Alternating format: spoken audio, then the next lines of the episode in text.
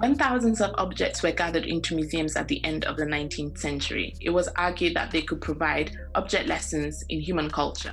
The object lesson was thought of as a tangible example of an abstract principle, but was also supposed to teach people how to act by showing the details of a bad situation. What lessons do African objects have for us in the 21st century? What can we learn from them about Africa's long relationship with Europe? What can they teach us about being and becoming human? These are some of the questions we want to return to in our conversations with scholars, curators, artists, and activists. African Object Lessons is an opportunity to go deeper, to hear different perspectives, and to think in, about, and beyond the museum. My name is Benjamina Efua Dadzie, and I'm a collections assistant in anthropology at MAA Cambridge. My name is Chris Wingfield, and I'm an associate professor in the arts of Africa at the Sainsbury Research Unit in Norwich.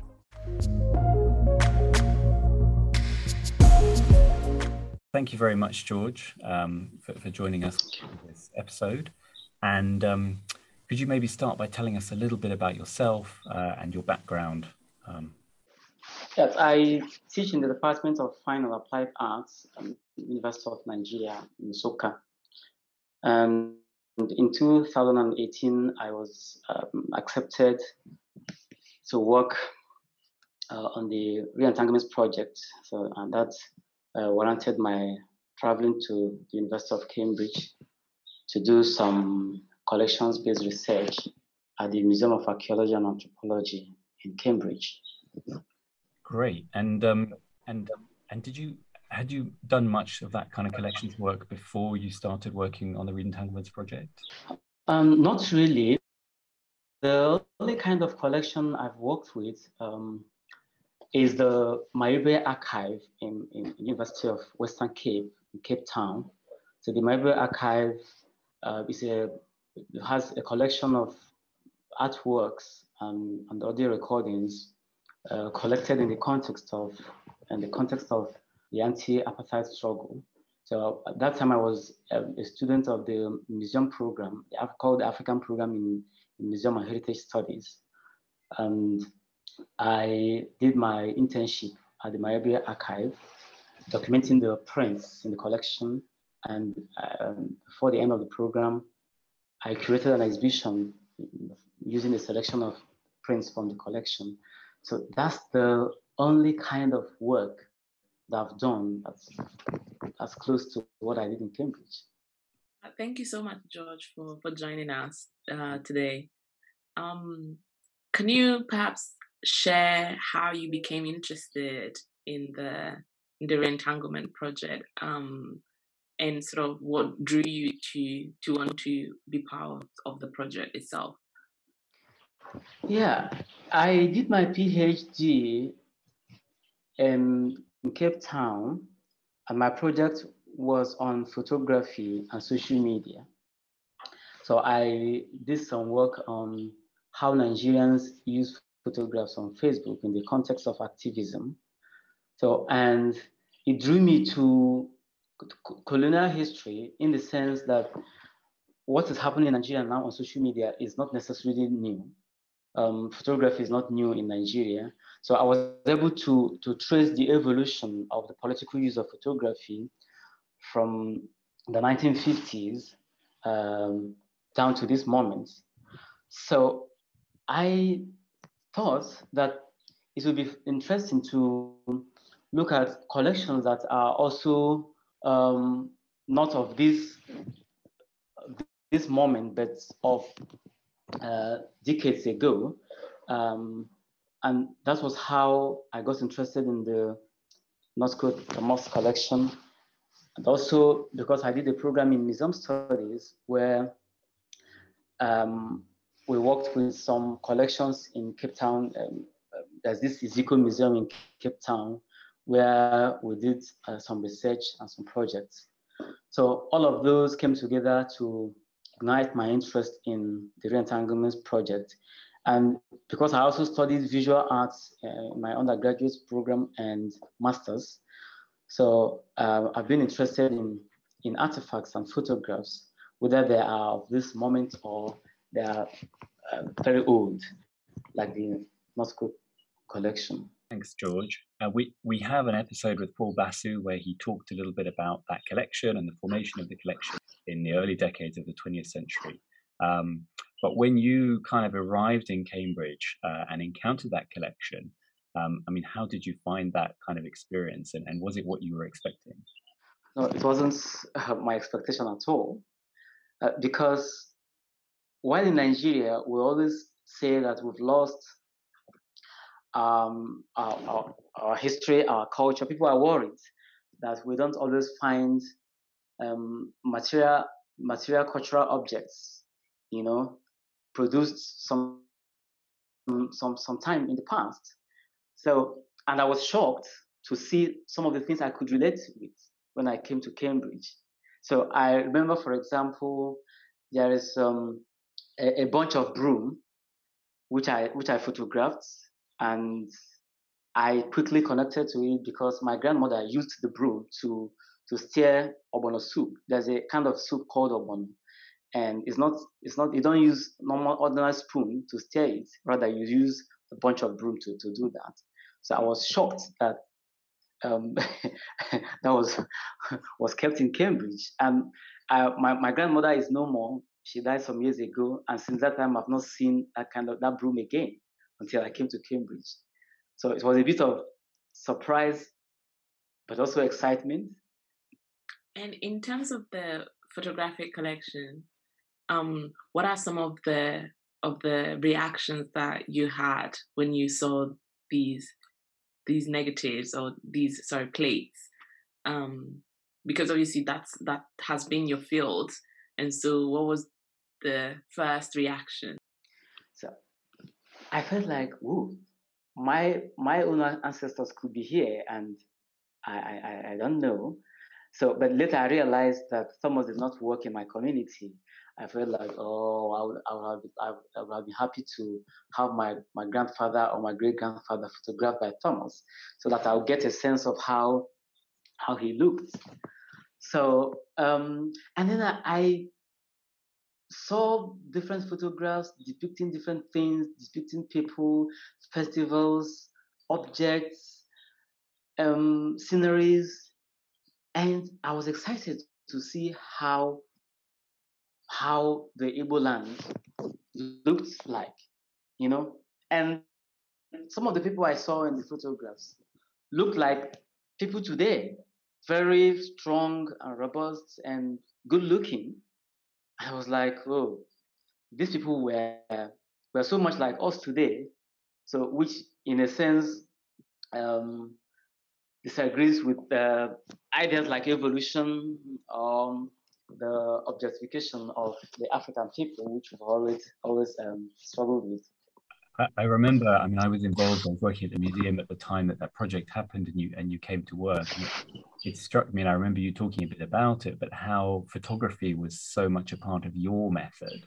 Um, and your method of kind of engaging with those things. And, and, there's an interesting sort of connection between that older practice of photography and your own kind of engagement with the collection. Yeah, about that. Yeah. Yeah, true. Because that, that was a, a, a different kind of photographic production. So it was produced in entirely different context.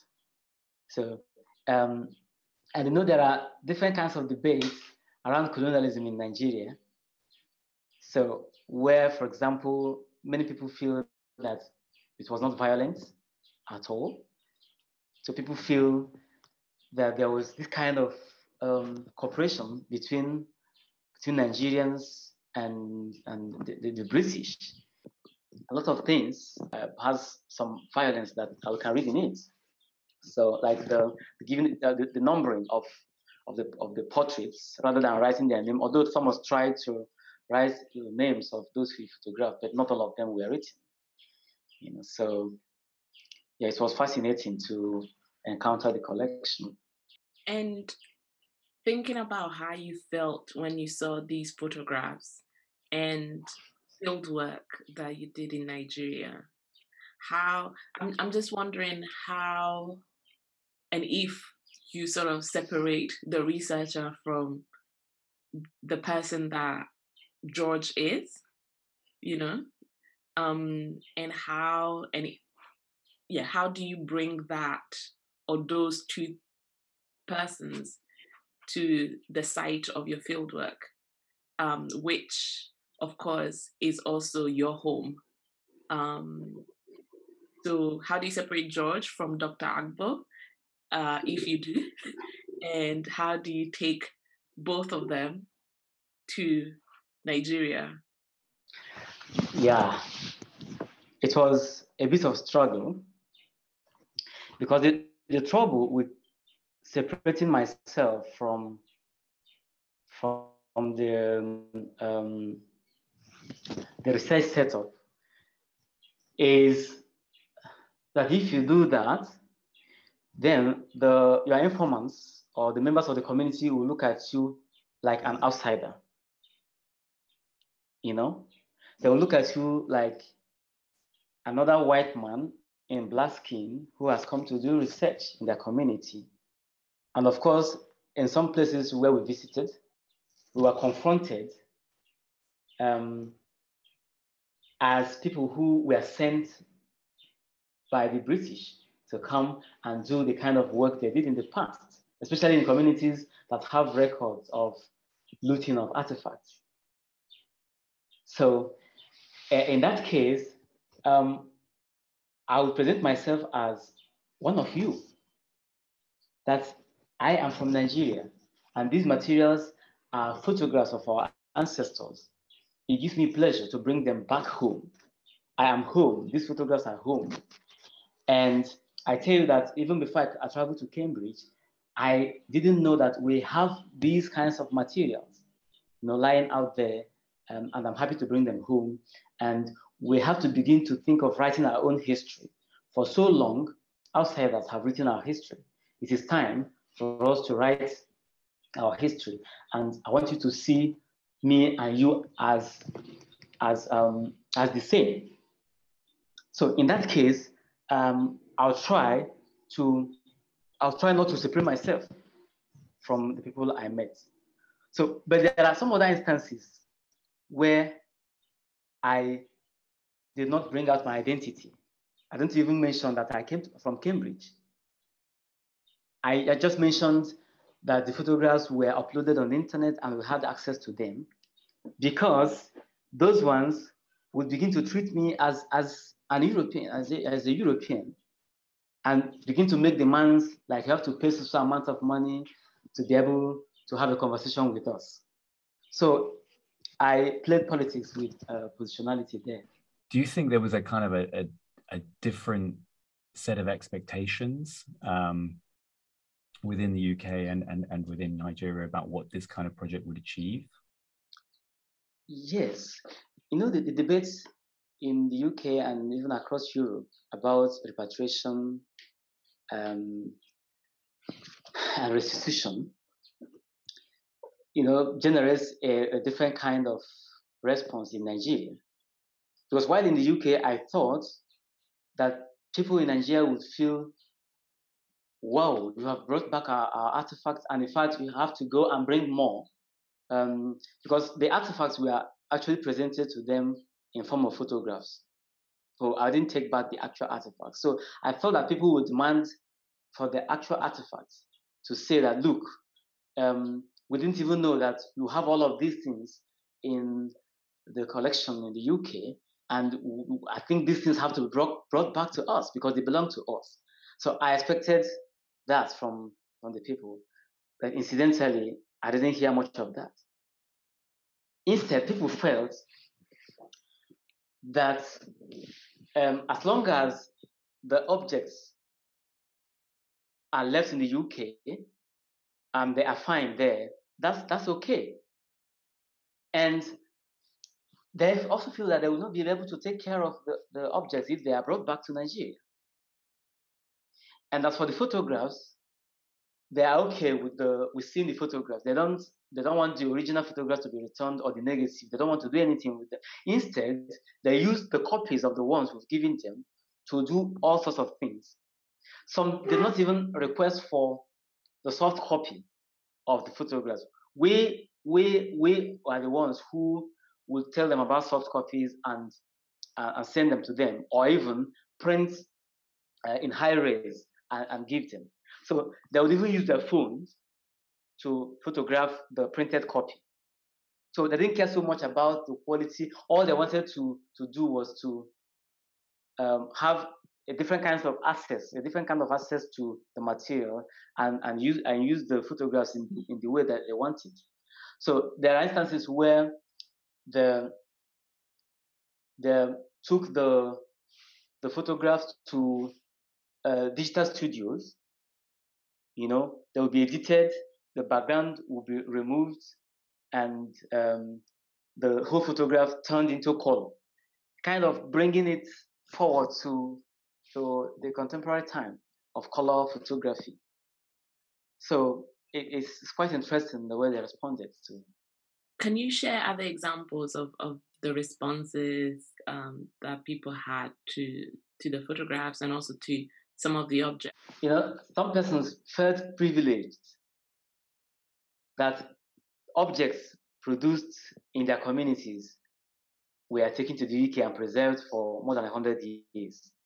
And that the photographs of their relations, their grandparents, their great grandparents, you know, were taken and kept for more than 100 years. So I remember one incident in a community called Ibuzo in Delta State, so where we set up um, a pop-up exhibition, and people gathered to see the photographs, and we were able to identify some people like um, a man called Igweze, another man called Obieke. And one young man was agitated that he could not find any of his ancestors and, and tasked us to look through the Thomas archives to check if we could see any of his uh, ancestors. Then another man cajoled him, asking, Who was your grandfather to have been photographed by the white man? You know, or to have had dealings with, with Europeans. Only great people had dealings with, with Europeans and were photographed and kept in their archive for, for more than 100 years. So you don't expect your your ancestors to be here. And the other person was disappointed and, and angry. And then later he, he came back to us and said, please don't mind what these people are saying. Go back to that archive and search thoroughly. He gave us the name, the, name, the name of his great grandfather, and said that he was a great man, and I know that his photograph must be in that collection. I found that very fascinating. That's really, really interesting, George. And um, resonates with me a, a project I had a, a, quite a long time ago that I worked with, which was in um, Northern Australia with Indigenous communities around collections from the 1930s. And we took a whole series of photographs um, that had been made by an anthropologist and photographs of the objects in the collection. And, and what really struck me is that people were much more engaged with the photographs of people and that sense of connection, ancestral connection, looking for the kind of family resemblances of people that they knew now and, and, and kind of identifying that. Was that your experience in Nigeria? Exactly the same thing. In fact, people were more interested in the photographs than the, artifact, the artifacts. And they were more interested in photographs of people than photographs of objects or sceneries or festivals and so on. You know? So, and I also remember how some people, you know, try to lay claim um, to the objects as custodians of history and culture. So they will, they will request for the photographs and the photographs of the artifacts and and keep them without necessarily telling the people how they were sourced, how who brought them.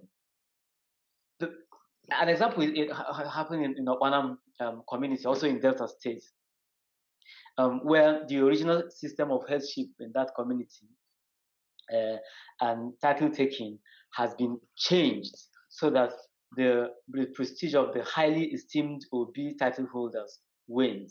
So following the institution of a new administrative system.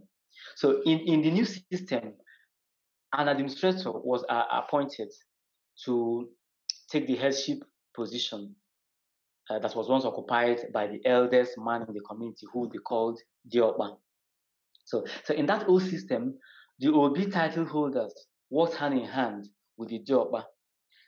But in the new administration, um, uh, that that situation was undermined, undermined. So the new administration undermined the position of the Obi title holders so that they became less important.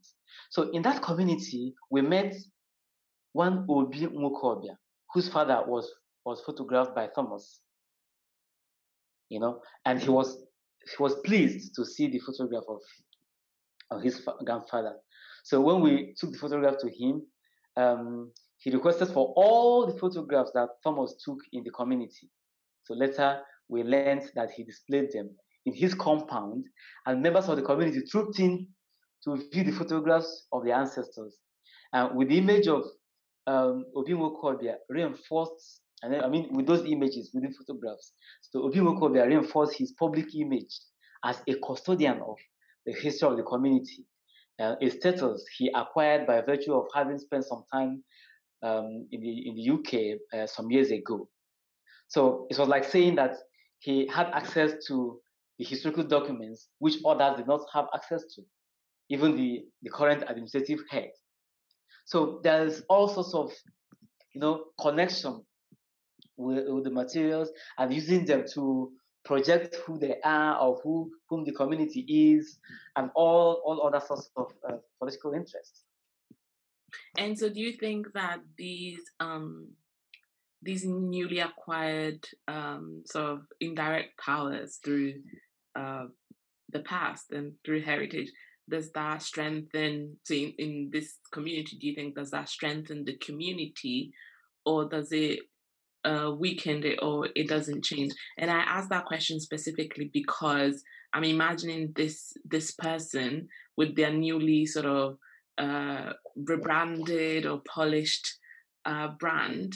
Um, do they uh, do they do good to the community? Yes, it, it does good. so the, the materials cause chaos. They also bring um, happiness to the people. Like in that same community of Okpanam, there was a debate which seemed to be, uh, I said, settled, but I'm not sure that's the correct word because the, the issue was not actually settled.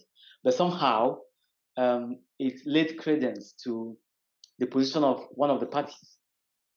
So, so in that community, there is a woman called Omu. Omu is a, a, a, woman king, not not just not a queen, but a woman king because once she becomes um, she's no longer seen as a woman. She, she is now seen as a man. She can't even live with her husband again. And she takes the, the title, the Obi title, which is taken by men only. So she's the only woman entitled to take that title. So, and when we got to the community, there was a debate around the use of red cap.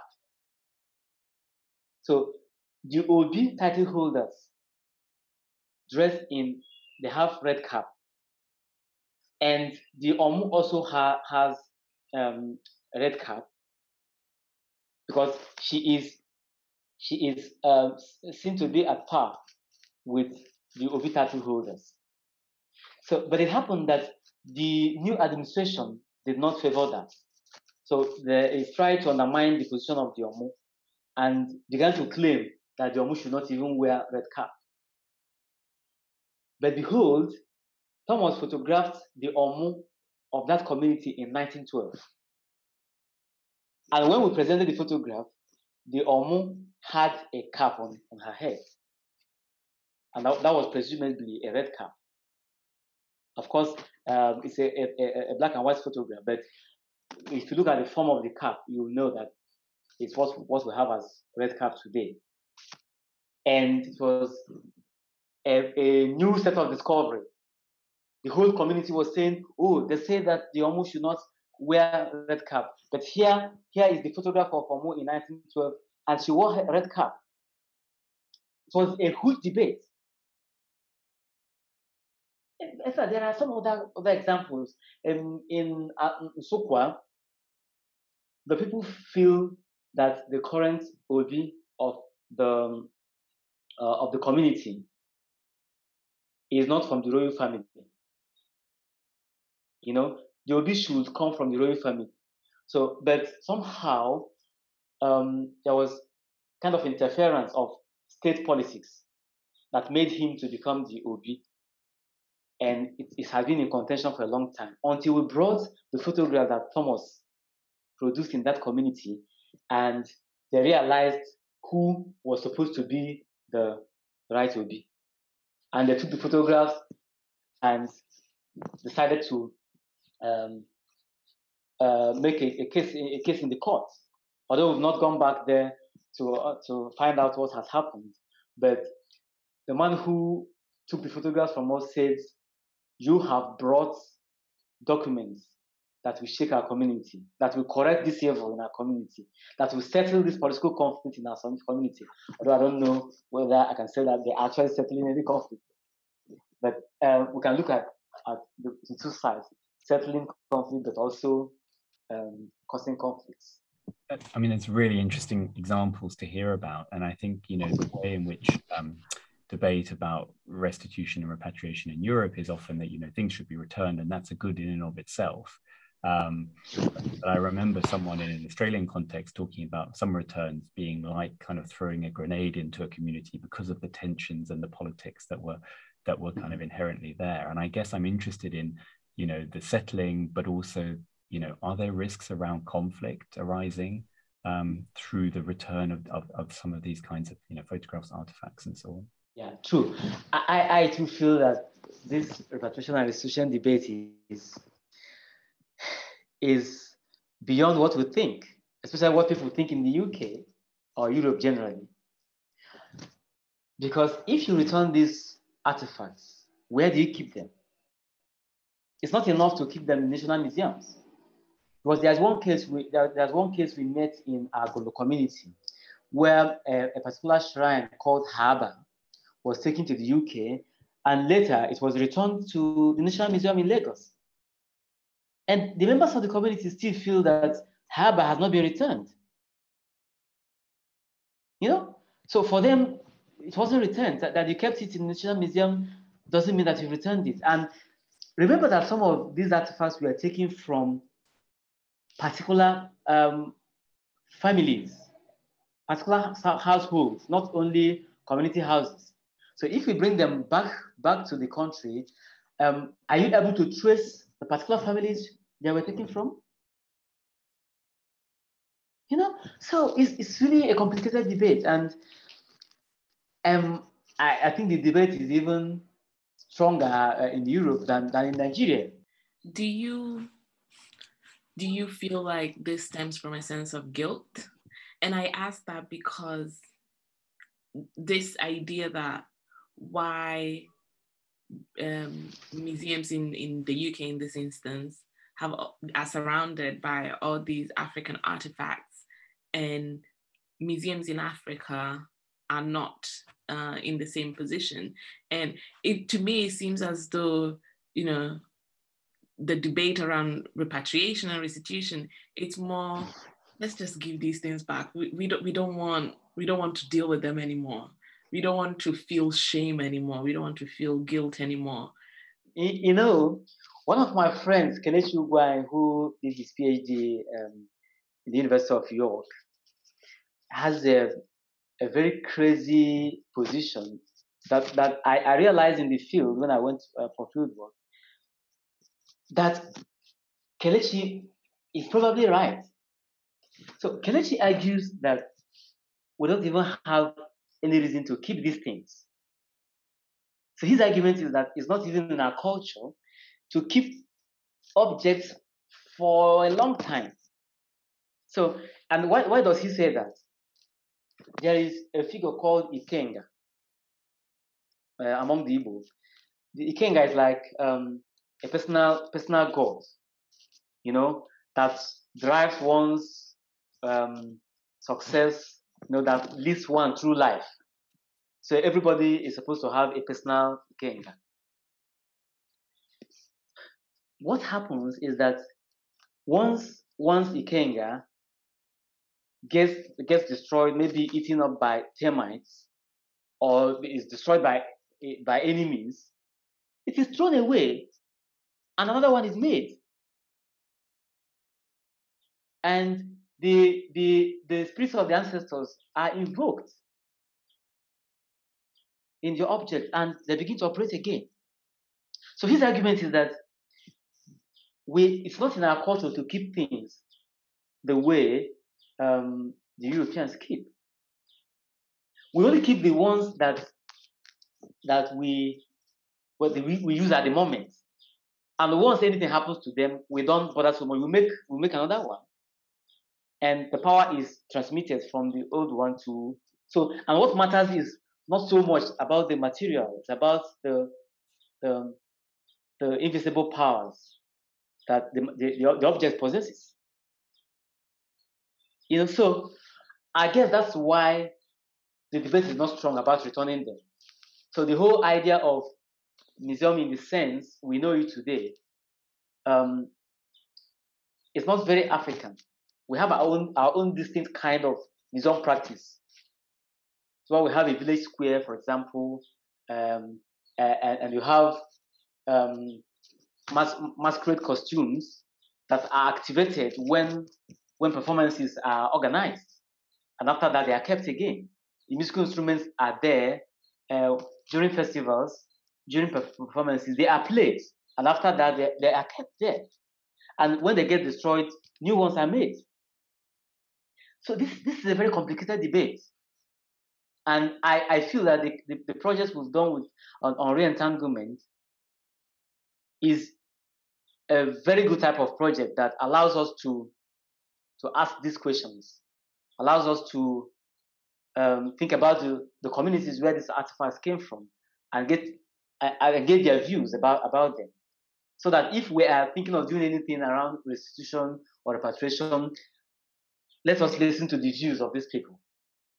Very interesting to hear you you talk about you know the, the kind of cultural practices in which these objects are embedded, and it's often the sense in museums that actually what's lost is the kinds of knowledge, the practices in which they have a part, and that becomes they become examples of culture as these things, but actually they kind of they've kind of lost that.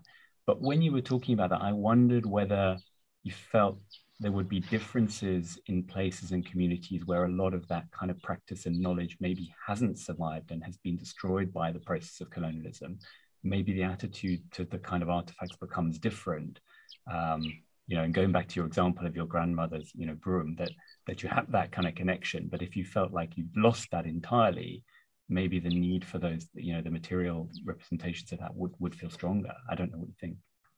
Yeah, um, it, it, it's it's possible to think that way, but I don't think the, the people who saw the objects, the pictures of the objects, desire them to come back. Because they have left them. It's not that they can't produce them anymore. They can. But I remember um, in a community called Obu, we showed them the picture of a grater. So used for grating yam.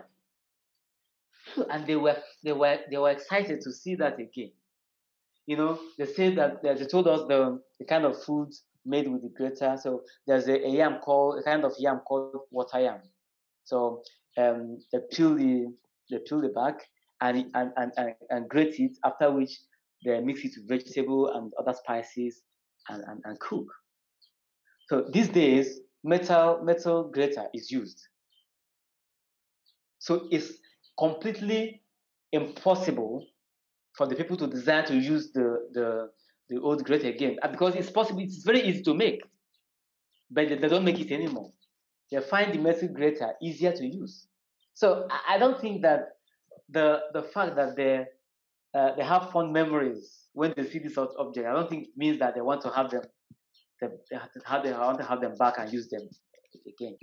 How, anyway however that's not to say that everything has been lost because i know that mass masquerades for example yeah, masquerades um, are still there, but some of the ones we photographed in Cambridge are no longer there. Some of them that are, are at the core of the social system, the justice system, and the organization of the community. Well, I, I, I feel bad about that one personally. You know, um, so you know, you know the, the Igbo people have, or those days they had a unique system of justice that allowed them to checkmate human excesses, you know, through oath taking and divination. the gods and the ancestors intervened in human affairs and delivered justice. Or Ofo, the Igbo symbol of justice, is kept by those in positions of authority and used to seal pronouncements. And an individual would take an oath before the Ofo, and he's not expected to lie. Otherwise, he will be punished by the gods by striking him dead or bringing him a malicious illness. And the Ofo holder himself must be an upright man, otherwise he will be struck. Some of those um, artifacts have been lost uh, because I, I say that people don't always want to have those um, objects back, but there are instances where they feel, oh, our society has been destroyed um, because we've left our old ways of doing things. I mean, some of the changes that you're talking about and the disappearance of certain masquerade figures, how much is that connected to, you know, conversion and Christianity and are those issues that are still arising in, you know? The Igbo society, for example, is becoming a complicated one because um, at the Igbo conference, which took place a few months ago, I presented a paper on how Christianity and the Igbo traditional religion are coming together. Could you believe that there are instances where Christian events involve masquerade performance? So at a time that we feel that these things will have been abandoned, they are not. So things are coming together in a way that we didn't expect. You know, but I also I, I, I think it speaks to the the kind of expectation people had um, about Christianity. People thought that Christianity will solve all the problems, um, and and that did not happen. So that gradually people are rolling back to what they even feel that was more efficient. Thank you so much, George. Uh, one last thing I've been I've been wondering as you, as you you are you are sharing uh, these experiences with us is has this project changed the way you um, you work, the way you you do your own scholarship? of course, yes, it has. So I have come to appreciate more the involvement of um, communities in certain kinds of research. So you you don't just um, um, be in a museum in the UK or in other parts of Europe and begin to write uh, papers and books on museum collections, but they have no idea what, what the communities where they were collected from, you know, say, you know. So, and I am happy with the kind of um, relationship and connections we forged here in in, um, in Nigeria while doing the field work. We worked with artists who were invited to um, use the, the pictures and the artifacts to to produce new new works of art as a way of interrogating the archive. So we worked with musicologists who produced um, some um, some music with the audio recordings. So we worked with all sorts of people. We even worked with somebody who who sponsored the, the film we produced, the the Ichi film, uh, which is um, is uh, it's not yet out, but um, I, hope that that will come out soon. Uh, it was sponsored by a member of the Nene community. You know, so and that gave me a sense of how people are willing to be involved in in in in in things that affect their history, things that affect their their culture. And because I'm a member of this of, of this uh, this of, of this region, you know, I feel that I'm particularly connected to that because being a member of, of one of the communities and also um, uh, a researcher, so I see myself uh, straddling between the two worlds, and it means a lot for me in thinking about how to balance um, my position as a researcher and as someone from a colonized society. Thank you so much, George. Um, it's great to have your kind of reflections and to hear more about the project and how it worked, you know, in, in Nigeria. And obviously, it started from the idea of these collections um, and an interrogation into what to do with them. Uh, I just was thinking of a series of questions that we've kind of given ourselves as part of this podcast, you know, which are what what lessons do African objects have for us in the 21st century? Uh, what can we learn about them, um, learn from them about Africa's long relationship with Europe?